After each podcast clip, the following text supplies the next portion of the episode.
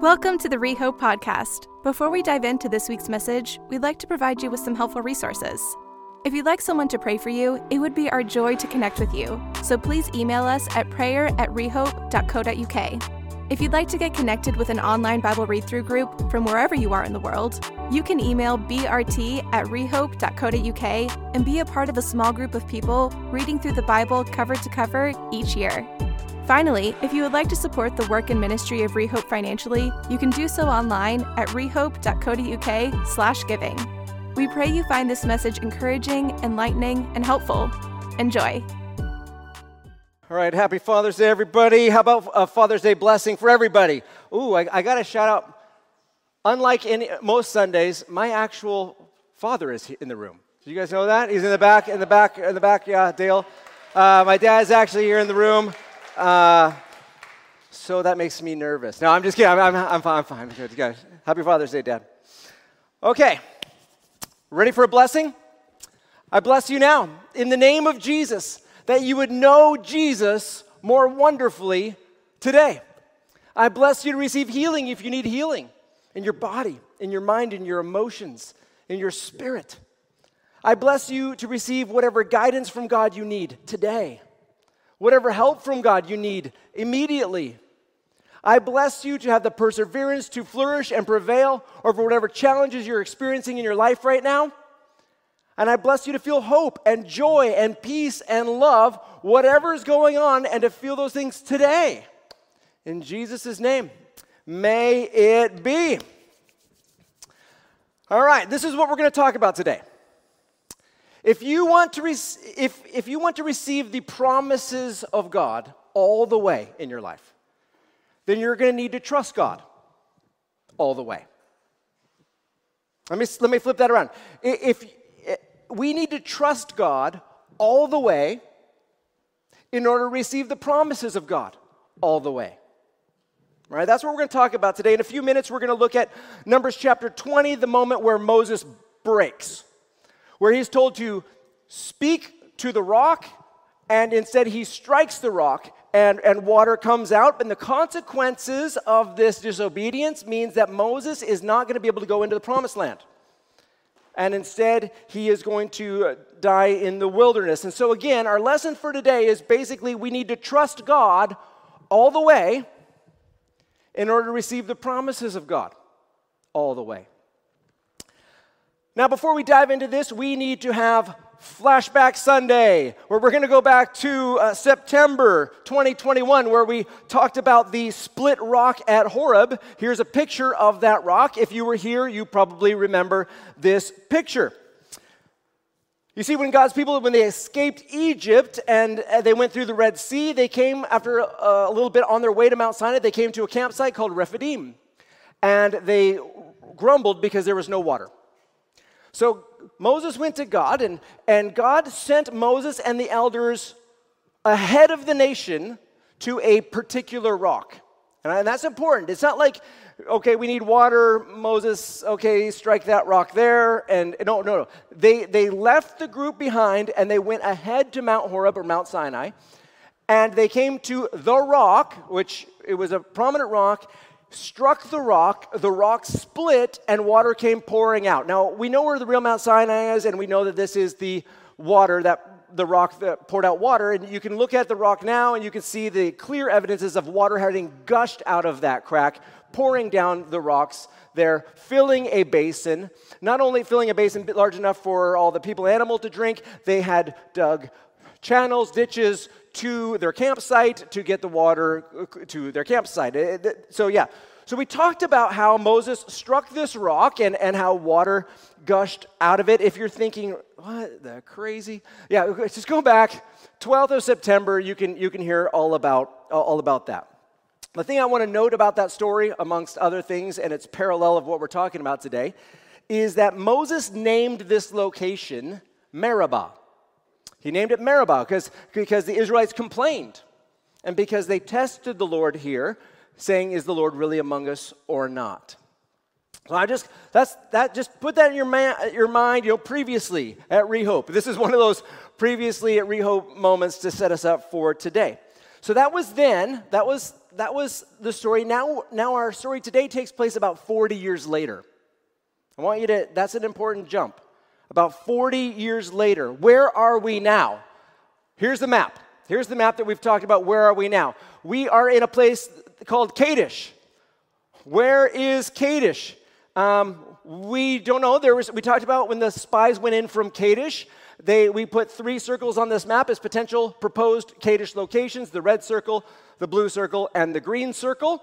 Um, we also wondered if there are multiple Kadeshes in, in, the, in the things that are called Kadesh. Why would we say there might be multiple Kadeshes? Well, because when the spies went from Kadesh, they went from the Kadesh in the wilderness of Paran. Today, we're going to talk about the Kadesh that is labeled in the wilderness of Zin. Now, some people will say, well, the wilderness of Zin, it covers the wilderness of Paran. It might have. They're just making that up. There's no, it's not like there's a sign that says, thus ends the wilderness of Zin. Uh, know, just, you know, it, it fits with, we just know Kadesh needs to be in the wilderness of Zin. It's definitely where it's labeled on this map. Is it bigger? I don't know. Again, you know, uh, the people, you would ask the people who might live there today, um, you know, is this, is this Kadesh? You know, you know what those people are called, right? The Kadeshians? Yes. Happy Father's Day, everybody. Dad jokes today. Father's Day. Oh, once a year I get dad jokes. Okay, anyways. So we got they're they're with their Kadeshians here at Kadesh, and they're they're camped out in one of these locations. Okay. Now, what we know in this story might help us with what Kadesh we're at. They're out of water. So that pretty much rules out the red one. The red one is the largest oasis in the wilderness.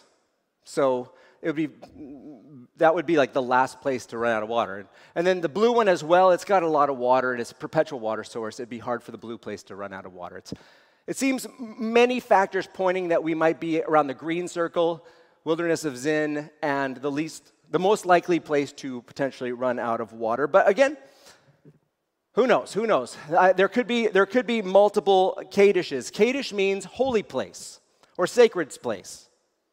Um, just like, again, we're going to see in a moment that there's two Meribahs. Moses is going to name this place Meribah as well. He named the last split rock location more, more, uh, Meribah because they complained, and he's going to name this place Meribah. There's two Meribahs, maybe a couple holy places, sacred places, um, places called Kadesh. Where is it? that map is all to say we don't know. There are some thoughts. Very helpful, Brian. Thank you. Glad we showed up today. Let's read this story and see what takes place in Numbers chapter 20, starting in verse 1. So the entire Israelite community entered the wilderness of Zin in the first month, and they settled in Kadesh. Miriam died and was buried there. There was no water for the community, so they assembled against Moses and Aaron. The people quarreled with Moses and said, If only we had perished when our brothers perished before the Lord.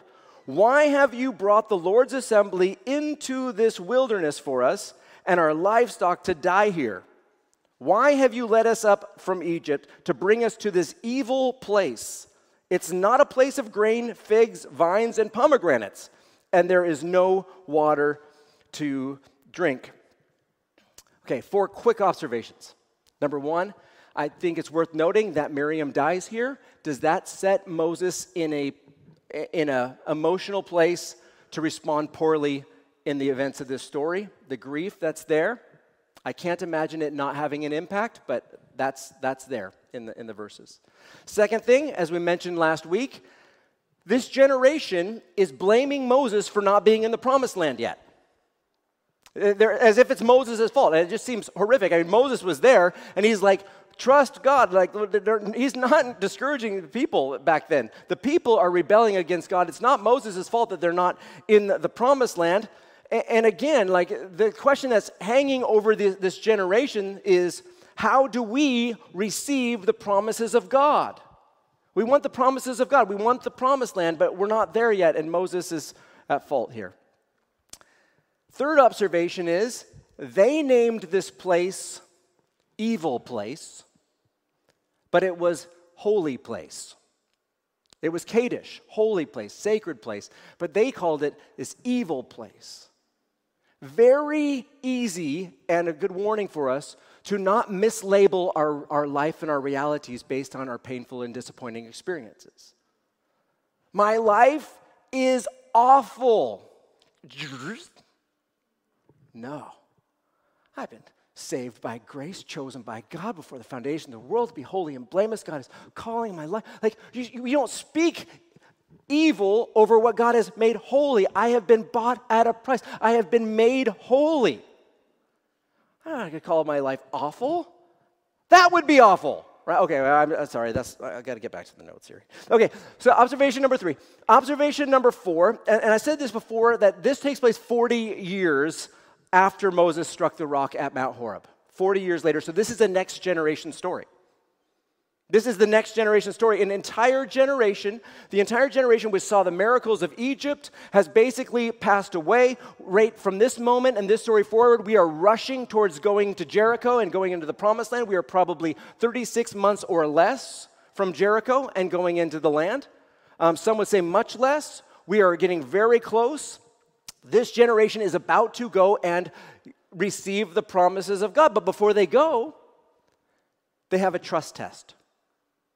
They, they have a, a trust test for their life. Every generation, every person has trust test moments because God wants you to know some stuff about Him. What kind of questions does God want you to know? God wants you to know the answers to these questions. Is God still with us? Will He do miracles in our generation, or is it just in the past? Does God still help people like what I've read about in the past? Does God still do stuff like, like He did in the days of old? Will God still provide for me spectacularly like He did in, with desperate people in ages past? Is God still paying attention, or, or is that all, all, all old stuff? And again, the great news is that the answers are always yes in every generation for those who actually trust Him. Those who trust Him. And trusting is doing. Trusting is doing. We'll get to that in a moment. But th- this generation, this new generation here, it, Moses is looking at, they are going to receive the promises of God that were given to the previous generation. I can't remember the last time I talked about this. Maybe, maybe you remember, maybe, probably not. When was the last time I talked about next generation calling transference or next generation promises transference? Yeah. You're like, no, I don't even remember that. Even if you talked about it last week, I would have blocked that out. Uh, Next generation calling transference, next generation promises transference. Basically, that's when one person, usually, although in, in some cases, the whole generations, they, they receive a calling from God. And they receive promises connected to that calling. But they don't trust God, and they don't do what God has called them to do. And so they don't receive that promise from God, and instead, that calling and that promise gets transferred to the next generation or to other people in the same generation, but, uh, but often to the next generation. So their, their calling and promises gets transferred. Is that biblical? Well, that's kind of what's going on here. That, that's, that's going, God's called the previous generation to trust God. He's called the previous generation to, to go in and take the land, but they didn't do it. Again, trust is doing, acting on trust. And so they didn't go in and take the land. And so, as a result, their calling and their promises, receiving the land, get transferred to the next generation. And now the question is will the next generation trust God and do it and receive the promises that were made to the previous generation? We, we, we see this in, this in this story very clearly. I see it in people's stories here um, all the time in, in this church. uh, I remember I had this buddy who was in ministry, and he, he quit his job to go into ministry, and his dad started weeping. And happy Father's Day, that person's dad. And started weeping um, because he quit his well paying job to go into ministry, but not as you would guess. His father started weeping because his father said, Hey, when I was younger, I felt like God was calling me to quit my job and to go into ministry. But I was too afraid, and I didn't do it. And you didn't know the story. I never told you this story, but now here you are, a generation later, and you are quitting your job, same job actually, and you're taking the same risk, but you are quitting your job and you are now going to receive the promises of God for, for your obedience step. It's just that calling passed from one generation, wouldn't do it, next generation steps into it. It doesn't even have to be in, in, the same generation. There's a lot of confusion about the promises of God. I remember sitting here some years ago, sitting here, I was standing here, I was preaching right here in this place. Nah, that's not true. I was, we used to have a pulpit here, I was preaching from there for preaching. And there was a lady sitting over here who was visiting for the first time. And as you hear the story, the only time, and you'll understand why. So she, she was visiting for the only time. And afterwards, she was like, Hey, Pastor, I'm so upset at God. 30 years ago, God spoke to me about my ministry calling and how and how, you know, and, and he, she laid out this story about what, what God had called her to do in ministry. And, and in, instead of receiving this, this ministry, I, have just had these 30 years, this, this three decades of misery and, and awfulness. And uh, I'm just kind of listening. This person was a talker, so I just was like, mm-hmm. And, and just kept talking, telling her story. And she then goes on to recount like her 30 years of turning against God in rebellion. And, you know, her story of leaving her husband and running off with somebody else and, and, and not being at church for the last 30 years and hating God. And, and I'm just kind of listening to this story, and I'm, I'm at a pastoral stuck moment. Because I'm like, I want to be kind. I want to be tactful. I want to be, I want to be, uh, you know, just, you know, this person's a visitor, right? And, and laying out the story, they're so mad at God, and, and, and yet, well, I tried my best to communicate something along the lines of, well, you don't get to receive the promises of God unless you walk in obedience to God, unless you trust God, unless you actually walk, uh, do what God's asking you to do instead of doing the opposite of what God's asking you to do morally in all aspects of your life. And I tried. She never came back. Uh, but but we, we, get so confused because we can grab onto the, the, the, results and we can ignore the fact that, well, God's calling us to do stuff and to walk in obedience and to trust Him. And, and our generation, we, we, we can get confused there. So we won't be confused in this church. Where there's going to be, because uh, the Bible does talk, uh, give many examples of calling, transference, and uh, promises transference. Okay.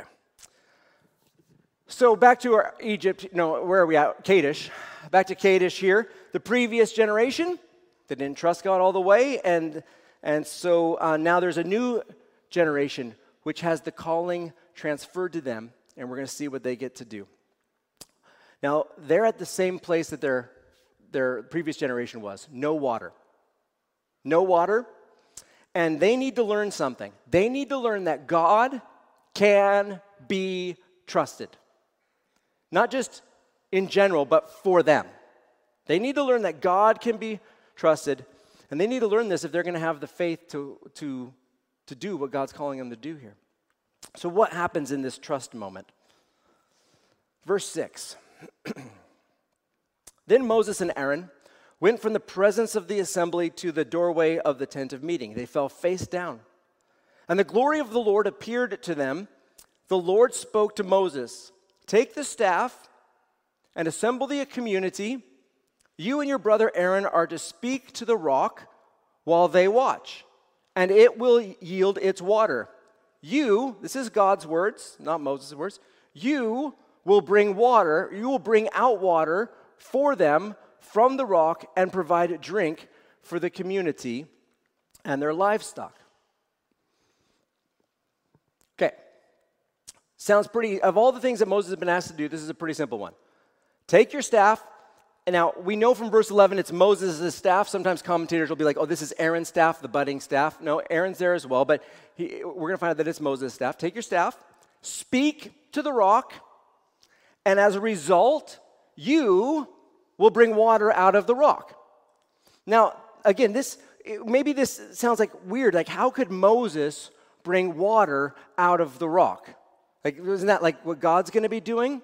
Well, it depends on what's going on here. It's going to be going on. Well, it got, but all that to say is, I've seen people talk about how, oh, how offensive it is that Moses is claiming credit for bringing water out of the rock. God doesn't seem offended by that bit. In fact, that's what he says you will do it. It will be you. But again, we'll look at that in a moment. Let's keep reading verse 9. So, what happens? so, Moses took the staff from the Lord's presence just as he had commanded him.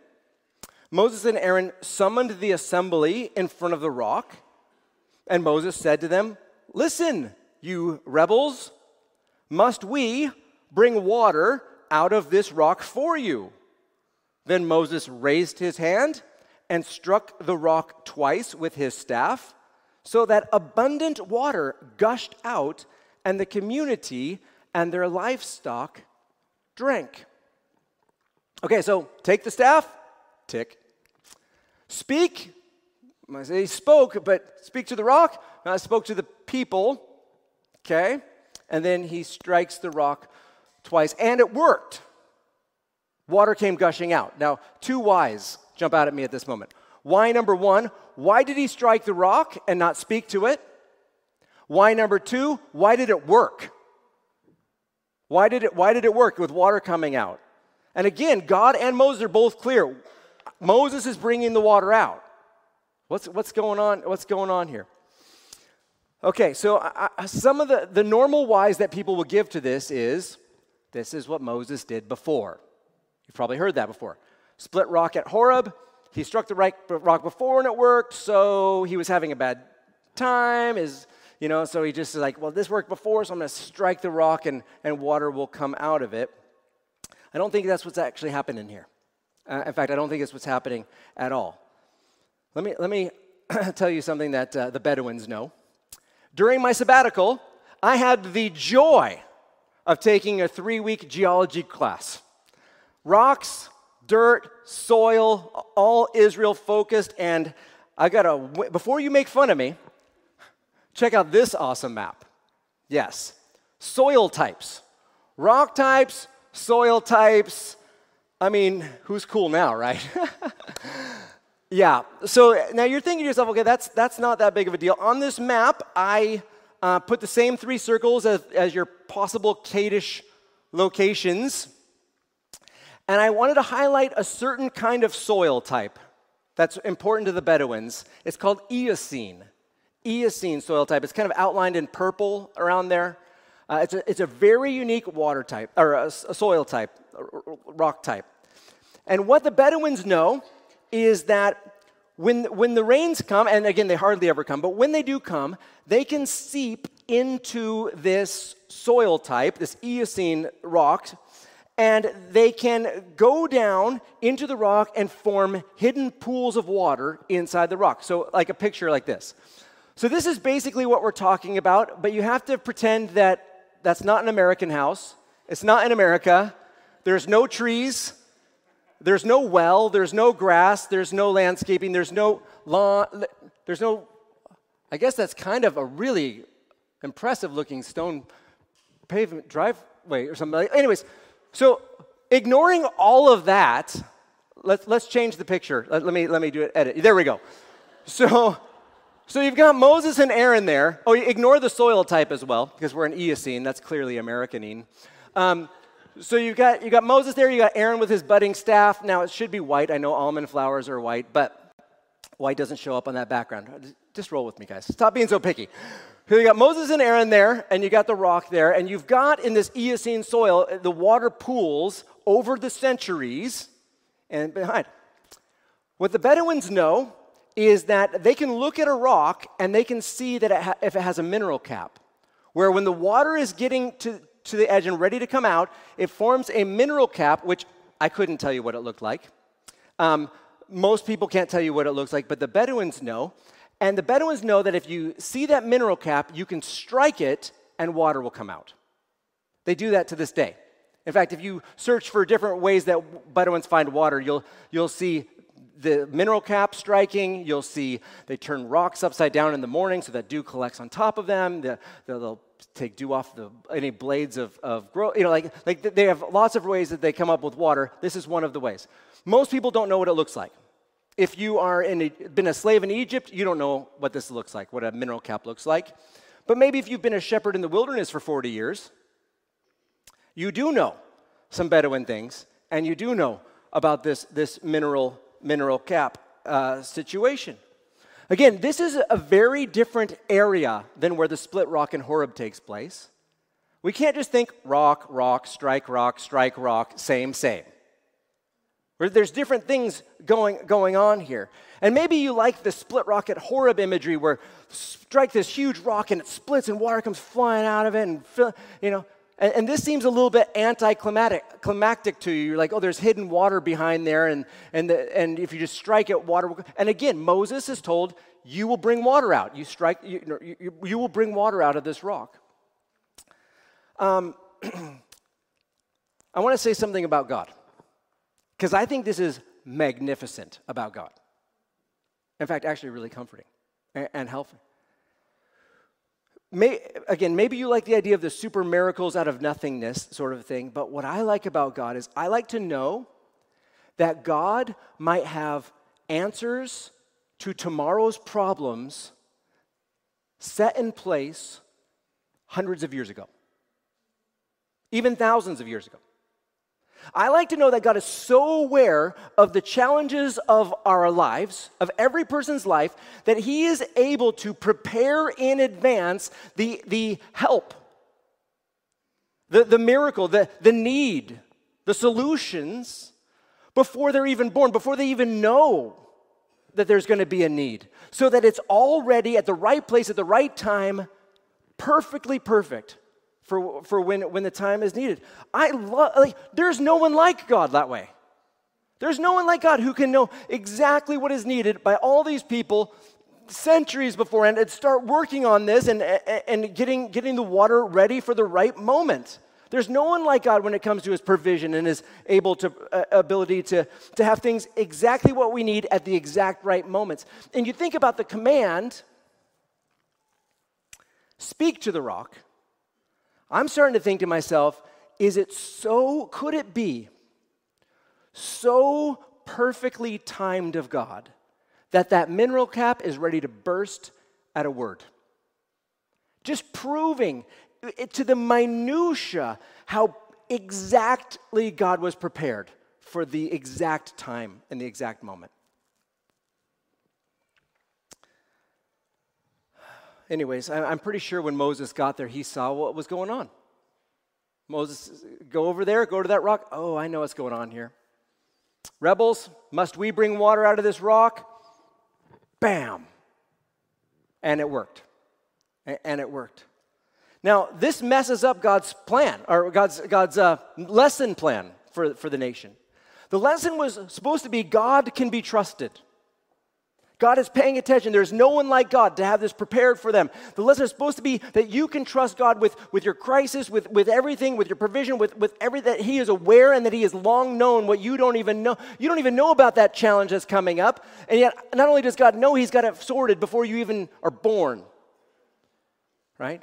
It was supposed to be like how, how amazing God is that He can be trusted, but it turns out to be like a, a lesson about how Moses can be trusted as a competent leader. Must I bring this water out for you? Ignoring the fact that God put this in place centuries ago. Moses can be trusted, and this causes a big problem. And so that's why we read this. but the Lord said to Moses and Aaron, Because you did not trust me to demonstrate my holiness in the sight of the Israelites, you will not bring this assembly into the land I have given them. These are the waters of Meribah, where the Israelites quarreled with the Lord, and he demonstrated his holiness to them. so, this story is a trust issue story. That's why I've kept coming back to this word trust. You did not trust me, God says to, to Moses. Uh, this is about trusting God. And secondly, God was trying to demonstrate his holiness. Now, if that word you're reading this sentence like what like God's holiness, think about holiness in its aspect of otherness, set apartness, uniqueness, one of a kindness. This God was trying to uh, God was trying to demonstrate how there is no one like him. His uniqueness, his, his set apart, his complete otherness without any other who could even be anywhere like God. That's what he was trying to establish with the people, trust in that there's no one like God, his pre plannings, his perfect timings, his perfect provision. Well, as a result of this mistake, Moses is no longer going to be able to lead the people into the promised land.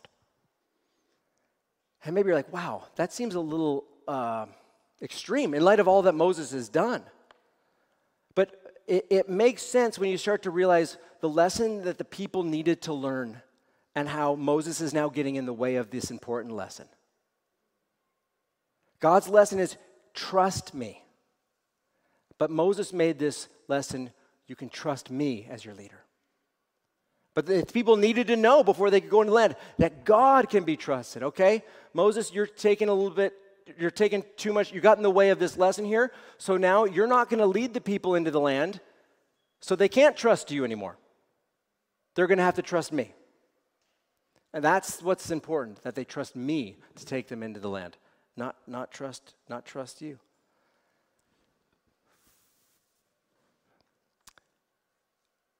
Every generation, you need to know. God, you, God can be trusted. You can trust God with your challenges, with, with your crises, with everything that you're facing, and you can trust that He has potentially hidden well in advance exactly what you need. It doesn't matter if you can see it coming or not, He has it set up perfectly. Your provision. If you will trust Him, if you will do what He says, you will find God's promises of provision and help right there for you. Um, Paul writes this. He, he's, he's writing about Jesus, but he's quoting from Isaiah in the Old Testament. And he, and he talks, he says, What no eye has seen, no ear has heard, and no human heart has conceived, that kind of stuff, God has prepared these things for those who love him. Now, again, that's about Jesus, not, not even having an idea of, of how, how prepared um, and what God had done with Jesus in preparing that situation, but it's also true with so much of life that God is able to prepare what we can't even conceive of for those who love Him and, and, and trust Him. You need to trust God, though, all the way to receive the promises of God, all the way. Here's the challenge the challenge is oh, it's an, it's an adventure challenge. It's a fun challenge. It's an activity. It's an activity challenge. Woo, woo, woo. I want you to write down a situation that you're struggling with, uh, struggling to trust God with on a piece of paper. Step one. Here's the challenge.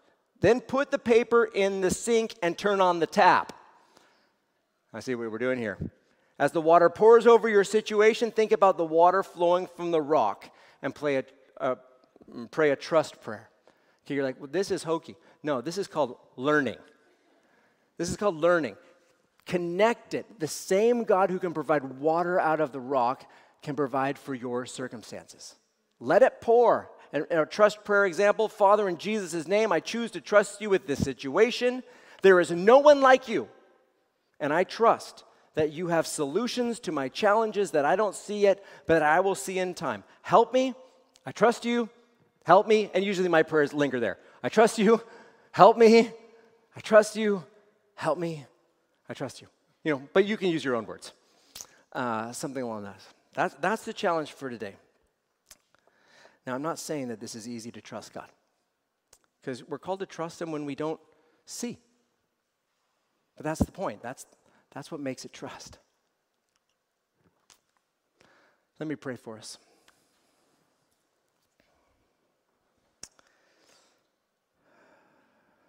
God, we, we often uh, think of Psalm 121 in life where, we, where we, we look around, we have no idea where our help is going to come from. And we lift our eyes up and we say, Where will my help come from? And our only answer is, My help comes from the Lord, the maker of heaven and earth. the one who will not let our foot slip, the one who neither slumbers or sleeps. God, we, we look to you and we, we say, Be all that you are to us now. Be the one who is paying attention and, and reveal your provision, reveal your help, reveal your solutions to our situations. Yeah. And yet, now in the moment, we trust you and we choose to walk in obedience, even though we don't know exactly how this next step is going to land. We choose to trust you. Help us. Maybe some of you are, are thinking, you know, I've never even trusted God. I've never trusted God in my life. I've never trusted Jesus with my salvation or, or to become a Christian. And I, I suggest, if, if that's you, trusting Jesus today with the entirety of your life.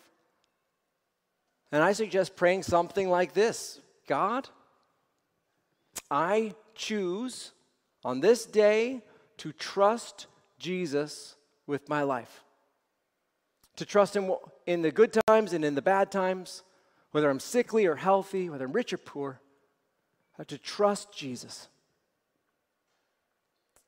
Now, forgive me, help me, and fill me with your Holy Spirit. In Jesus' name, amen.